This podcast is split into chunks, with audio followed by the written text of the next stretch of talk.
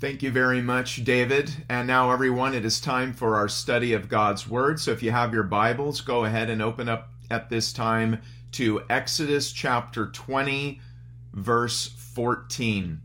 So, we're continuing our journey through the epic book of Exodus, and we've been taking our time as we reach the Ten Commandments, and we're looking at one commandment each week. And today we arrive at the seventh commandment. So we're just looking at one verse today, Exodus chapter 20, verse 14. We're going to read it, we will pray, and we will get into our study this morning. So, Exodus chapter 20, verse 14. This is God's word. You shall not commit adultery. That's God's word. Let's pray. Heavenly Father, we come before you this morning and we thank you and praise you for your word. We thank you for speaking to us, Lord. We live in such a incredible, challenging time. And Lord, I believe that as many people are searching high and low for spiritual direction, we believe that that direction must come from your holy word. And so, Lord, this morning it's my prayer that you would give direction to your people, that you would point your people to yourself, that you would supply us with spiritual resources to live our lives in such a way that we bring glory to your name and we bless the people around us.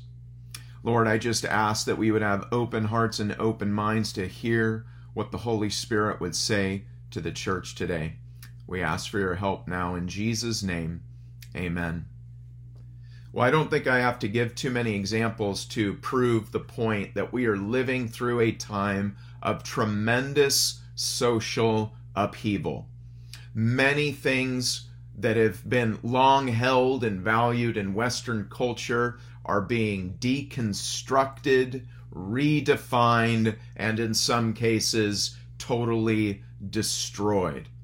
Now, I'm not one of these people that can't see that there's anything good going on. I do think that by the grace of God, there are areas for improvement, and that should be obvious because things were not perfect before. We had not arrived at a utopia, even if we would want to affirm that we think things were good or better than they are now. Yet, I don't think any of us, if we're thinking critically, would point to some time in the past and say there was no sin, there were no problems in society. There certainly were. So, there are, by the grace of God, some ways in which I think we can see some improvement.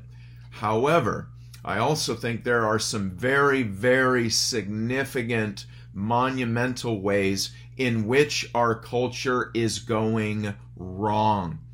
And one of the ways that I believe our culture is going wrong at this moment is in the area of adultery. Adultery, the violation of marriage, is growing in prevalence. But one of the things that's actually very fascinating, just from a cultural perspective is that while many sins out there have come to be seen as not sins anymore, so past sins are in many ways being viewed as not being sin anymore. Things that were wrong are considered right. Here's something that's very interesting adultery is still viewed by the majority as morally wrong. And yet it is increasing anyway. I find that fascinating because normally, normally the trend is if a sin is going to increase and pervade, people want to say that the sin is not a sin. That is largely not the case with adultery. Most people still view it as wrong, and yet it's increasing anyway. So, what is going on, and what does the Bible have to say? Well, I'd like to begin by reading just an excerpt from a report done by Yale University.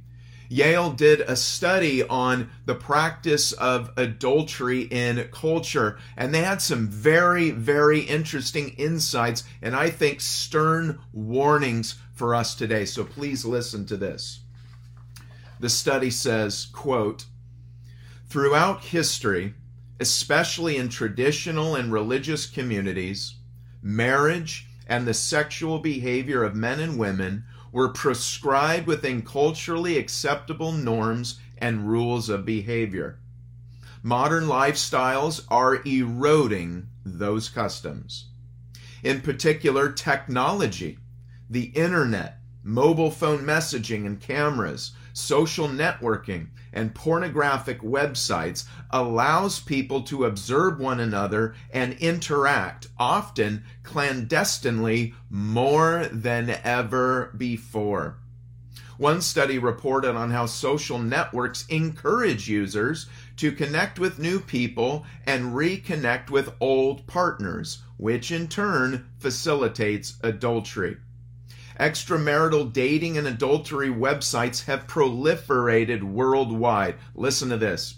One website reports more than 30 million users in more than 15 countries. That's a website that helps people to plan clandestine affairs. Such websites permit individuals to meet online, browse profile photos, list interests, specify desired characteristics, and check potential partners in advance before identifying discrete locations for a meeting. Social networking technology also permits individuals in conservative societies to directly and privately observe new patterns of marital and sexual behavior. Some men and women, especially younger adults, consider trying out the lifestyles of other countries, including sex before marriage, cohabitation, and even adultery. The media's reporting of adultery, particularly in politics, entertainment, and business, has also evolved in recent decades, becoming more frequent and detailed.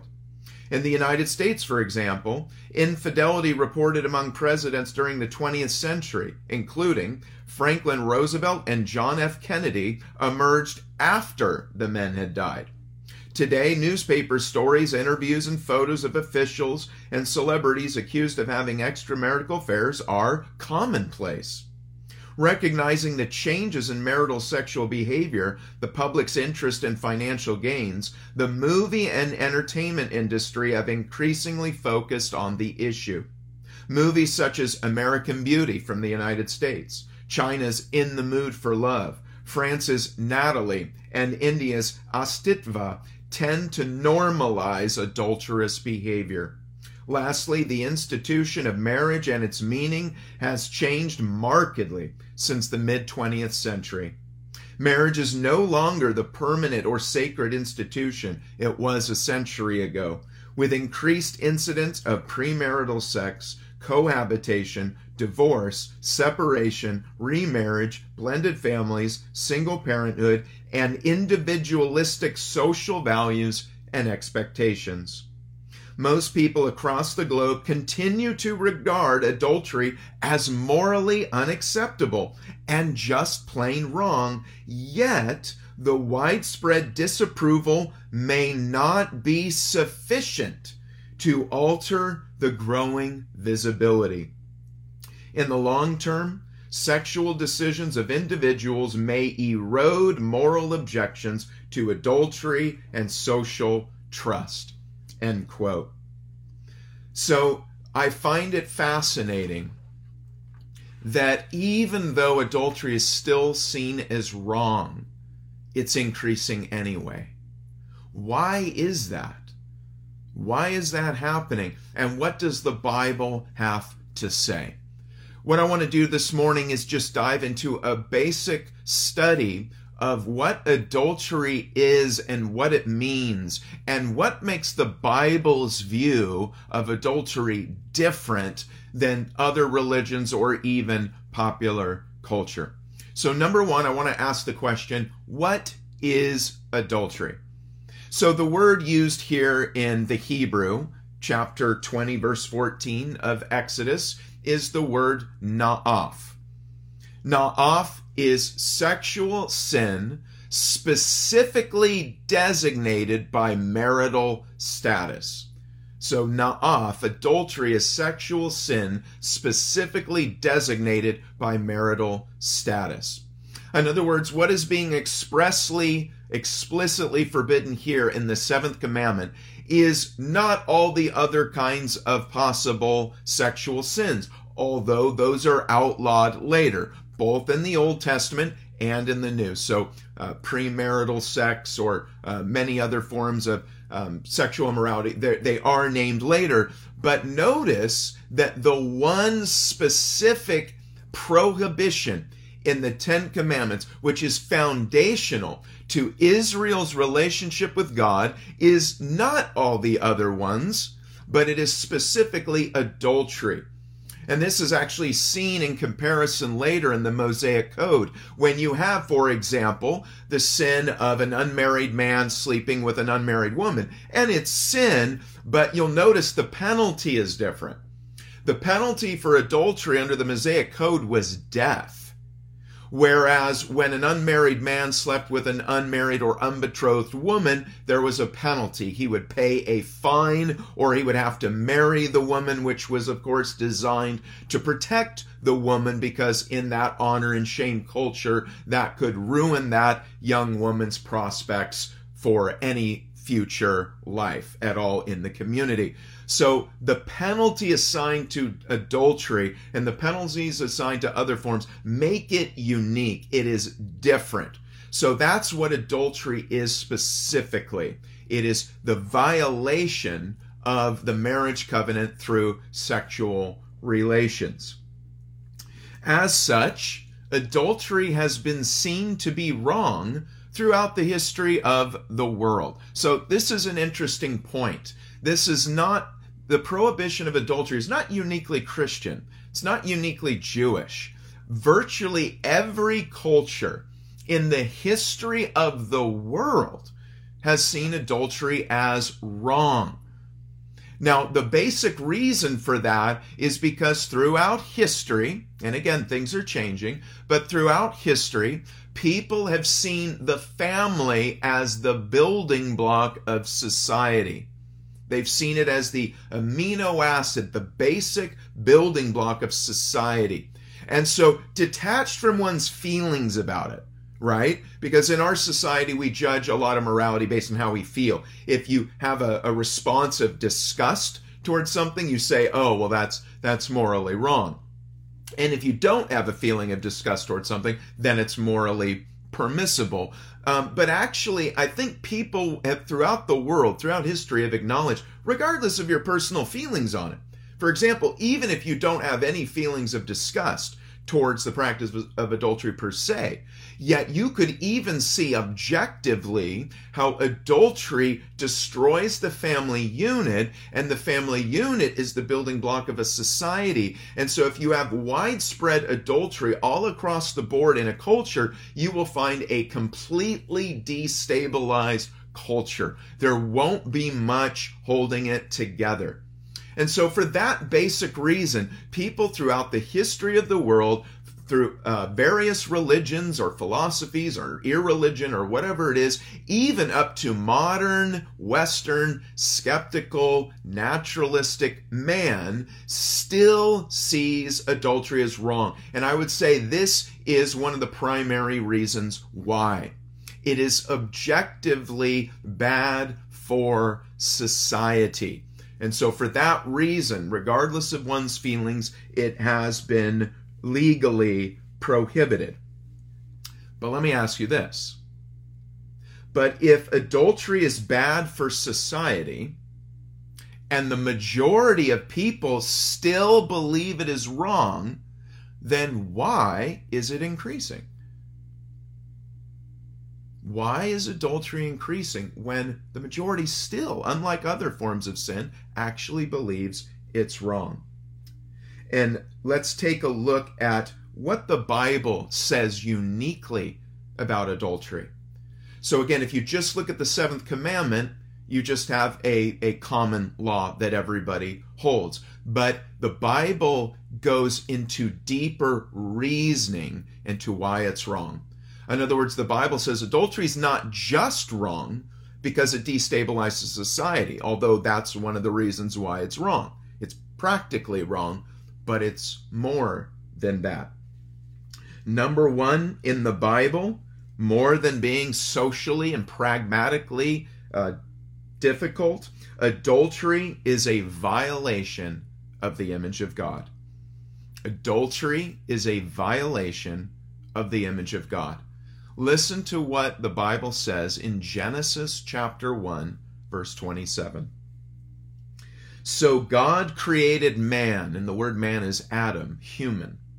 So God created man, Adam, in his own image. Male and female, he created them. So, in other words, a lot of times we think of Adam as the male's name, but Adam it also is translated generically as human or humanity or humankind, and that's how it's being used here in Genesis 1:27. God created Adam, human. He created human, humanity in his own image male and female. So notice it's male and female together here that constitute humanity, and humanity is made in the image of God. In other words, marriage in the Bible is rooted into the created order. There is a deeper reasoning for believers of the Bible, believers in God, as to why adultery is wrong. It is not just wrong socially, it is wrong anthropologically. It is sinning against man's nature and man's created order. Adam and Eve were created in relationship with one another, and it's from their marital union through which humanity springs. The human family grows and flourishes on the earth. So it is rooted, created by God, and actually woven into the fabric of creation. But more than that, adultery is a picture of ultimate sin against God. I told you the Hebrew word used here in Exodus 20:14 is the word na'af. Now, interestingly, if you do a word study on na'af in the Old Testament, you will see that one third of the time it is used, it is not used in relationship to human sexual acts of adultery, but rather against spiritual adultery against God. In other words, if you go back to the first two commandments of the Ten Commandments, Thou shalt have no other gods before me. You shall make no graven images for yourselves to bow down to them. In other words, that is spiritual adultery. Physical sexual adultery amongst human beings is a symptom and picture of something that is greater and preceded it and that is ultimately spiritual adultery. God in the Bible is a covenant God who enters into covenantal union with his people. I shared earlier when we began this series on the Ten Commandments that the ceremony at Sinai was a wedding ceremony. God is marrying Israel. He is wooing his bride to himself. His wedding gift was saving her out of bondage and bringing her to himself. And then, as Israel agrees to the stipulations of the covenant, what they are doing is saying their I do's at the wedding altar.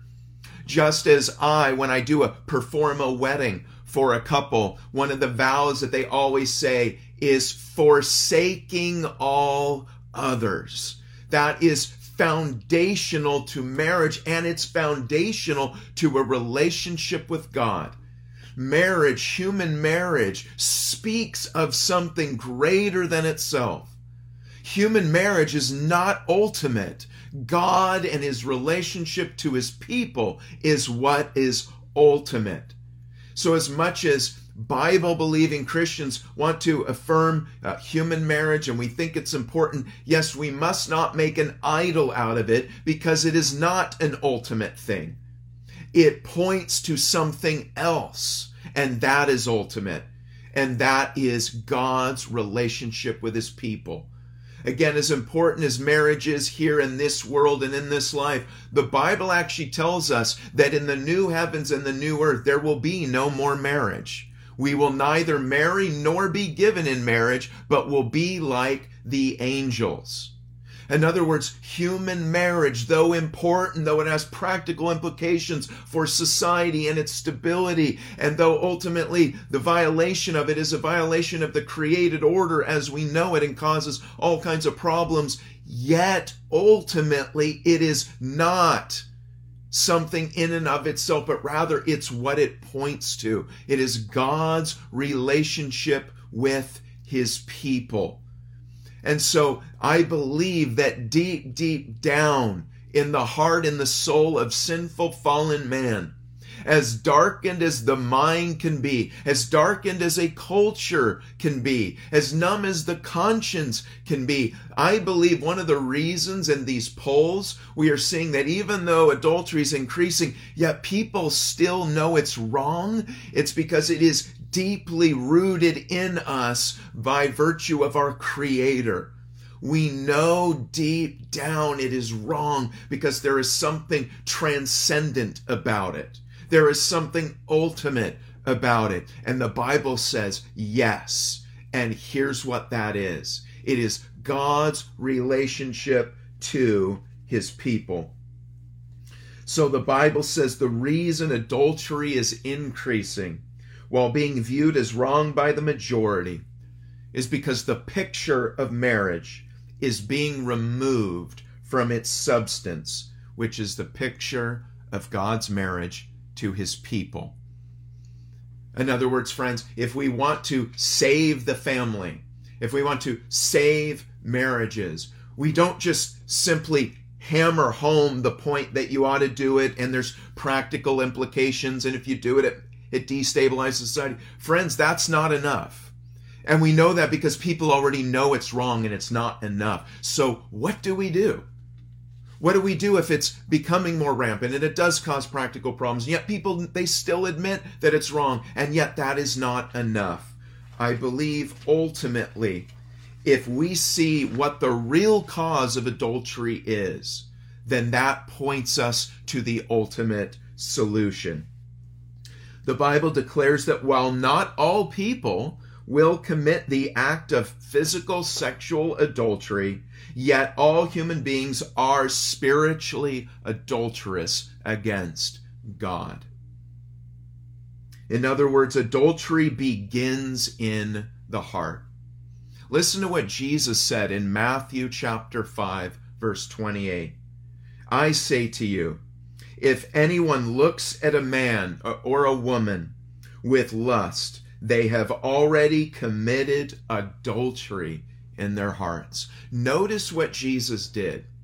He went beyond merely pragmatic, merely social, merely outward but he went within the heart and he says, Look, the problem with adultery begins in the heart. And there are many people who will never actually physically commit the act of adultery, and yet in their hearts, even with regarding their human spouses, they have committed adultery already. Thus, we need an ultimate solution that changes the human heart. Friends, that's how deep the problem is. It's more than a social problem, it is a heart problem, it is a spiritual problem. And this is what God is doing for us in the gospel of Jesus Christ. Listen to how the Apostle Paul uses human marriage to point us back to what is ultimate, and that is Jesus Christ. He does this in Ephesians chapter 6, or excuse me, Ephesians chapter 5, verses 21 through 32. Listen to this. Wives, submit to your own husbands as to the Lord. For the husband is the head of the wife, as also Christ is the head of the church, and he is the Savior of the body.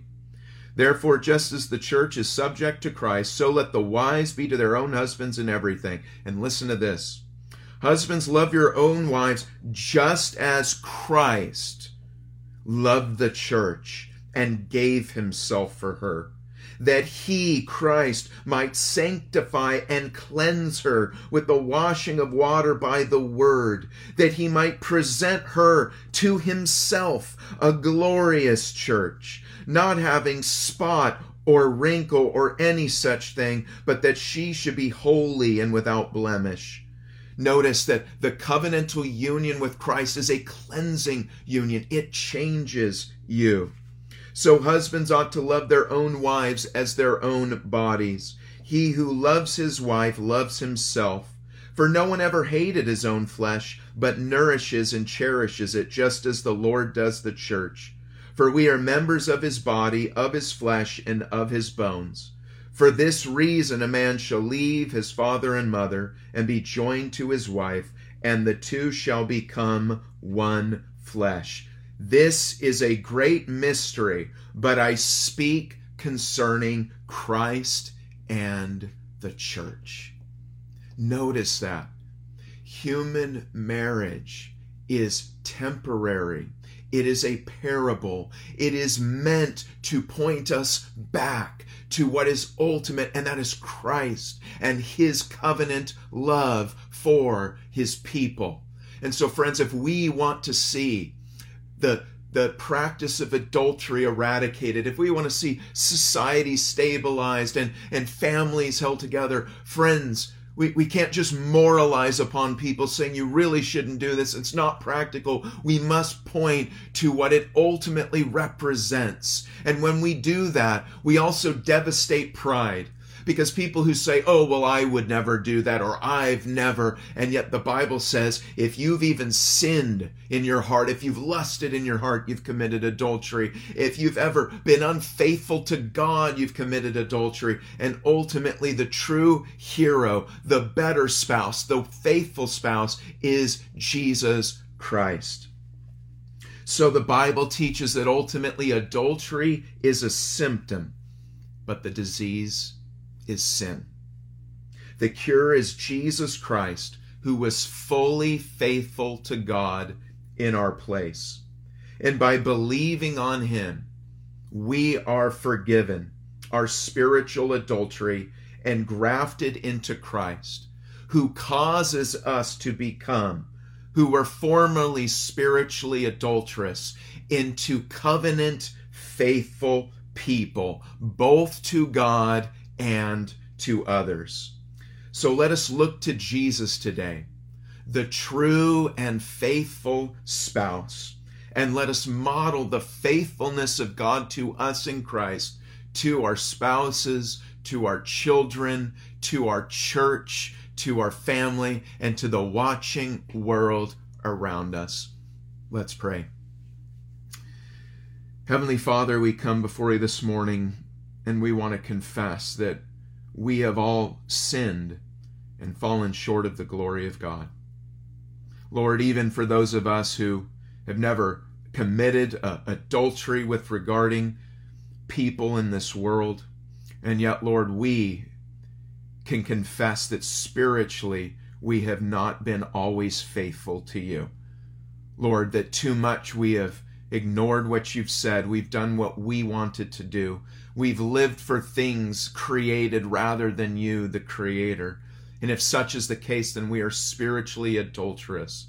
But Lord, we thank you that Jesus came and he fulfilled all of the law of God. He was faithful on our behalf. And that by believing in him through the Holy Spirit, we receive the faithfulness of Christ to cause us to become faithful men and women.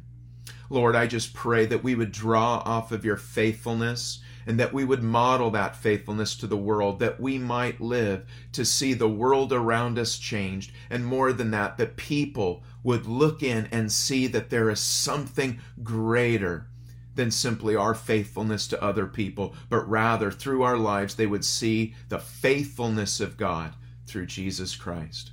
We just ask that you do this work in your people today. It's in Jesus' name we pray. Amen.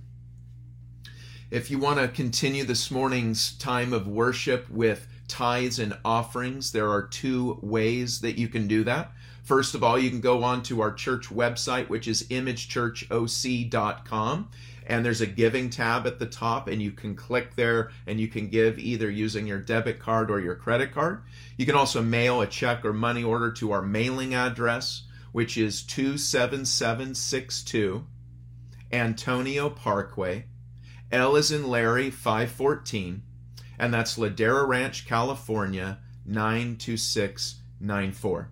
Again, we have various ministries going on throughout the week, six different prayer meetings Wednesday night, midweek Bible study, men's group, women's group, and an upcoming gathering in person as well. So if you would like information on any of that, then send us an email to information at imagechurchoc.com.